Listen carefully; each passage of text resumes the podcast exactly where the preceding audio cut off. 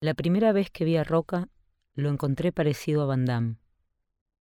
Las facciones cuadradas, las líneas de expresión enmarcándole la boca, aunque no sonreía nunca.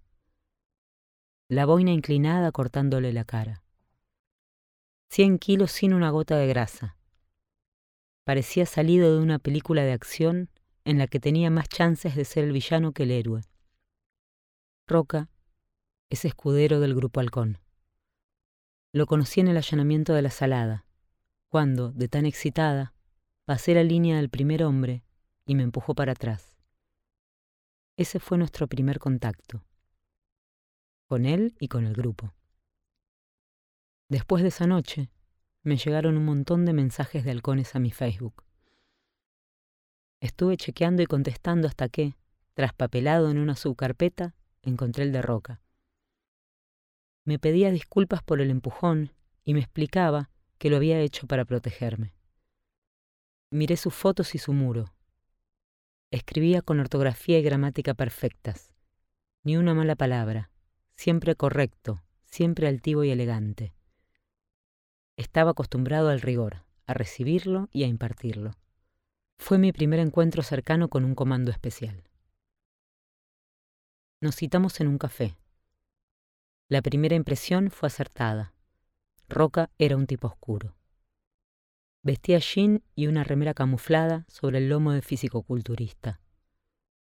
Por más que estuviera de civil, era verlo y saber a qué se dedicaba. No era el primer hombre hermoso y oscuro que frecuentaba, pero sí el más perfecto.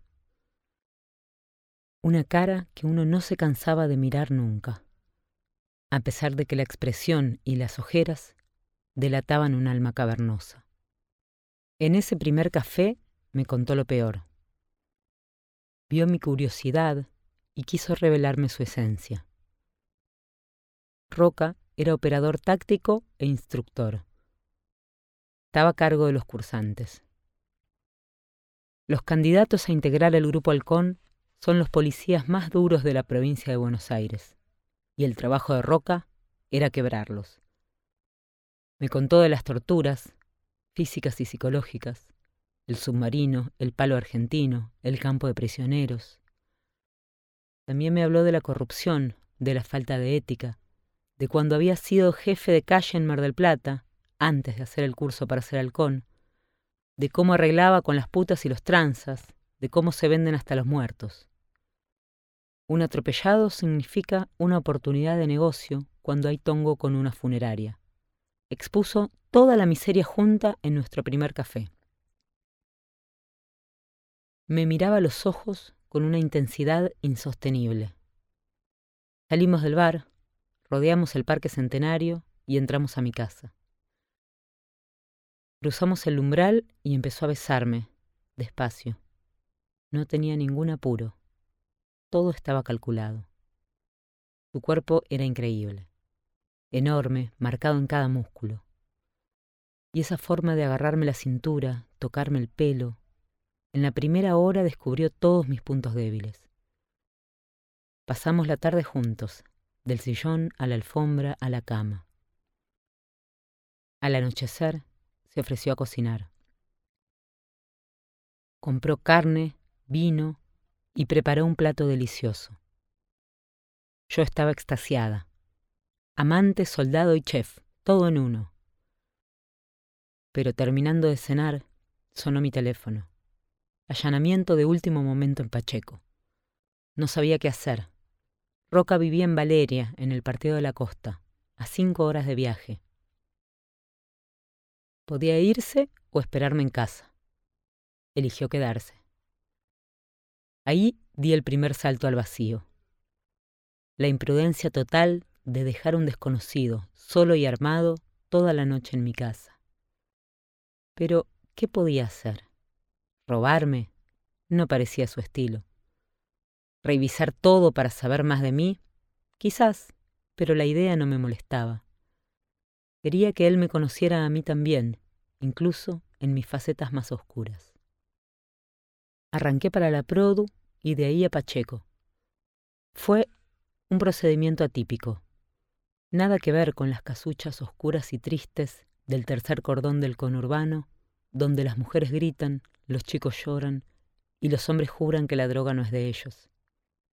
Esta era una mansión, propiedad del dueño de un casino clandestino. El tipo no estaba. La mujer abrió la puerta sin que hiciera falta romperla. Se encerró en la pieza con sus hijos y nos dejó trabajar. Pasamos la noche revisando, contando fichas, naipes y plata que no paraban de aparecer. La requisa no terminaba más por la inmensidad de la casa. Yo no dejaba de pensar en qué estaría haciendo Roca en la mía. En la habitación principal encontraron una caja fuerte. La abrieron y empezaron a sacar fajos y fajos de pesos y dólares. Nunca fui una emocionada de la guita, pero ver tanta me impresionó. A las cinco de la mañana el taquero a cargo me miró, señaló la pila de guita y me preguntó, ¿Te querés llevar un fajito? Cruzamos miradas con mi cameraman. ¿Lo estaba diciendo en serio? Era mi segundo allanamiento y no caía. Me estaba tirando un fajo de billetes para que me fuera calladita y poder repartir el resto del botín entre ellos. Tuve un mal presentimiento, un principio de dilema moral pero enseguida me di cuenta de que decir que no iba a traer más problemas que aceptar. Subimos al auto con el fajo. No lo podíamos creer. Arrancamos primero y empezamos a gritar después. A gritar y contar la plata. Era más que nuestros dos sueldos juntos. Repartimos la mitad cada uno. Al lado lo que habíamos dejado atrás no era ni una propina. El cámara manejó todo el camino de vuelta con una adrenalina que no podía bajar. No paraba de hablar de lo que iba a hacer con la plata. Yo estaba asustada. Sentía que había hecho algo malo y se venía el castigo. Había un policía en mi living. ¿Qué escenario encontraría al llegar?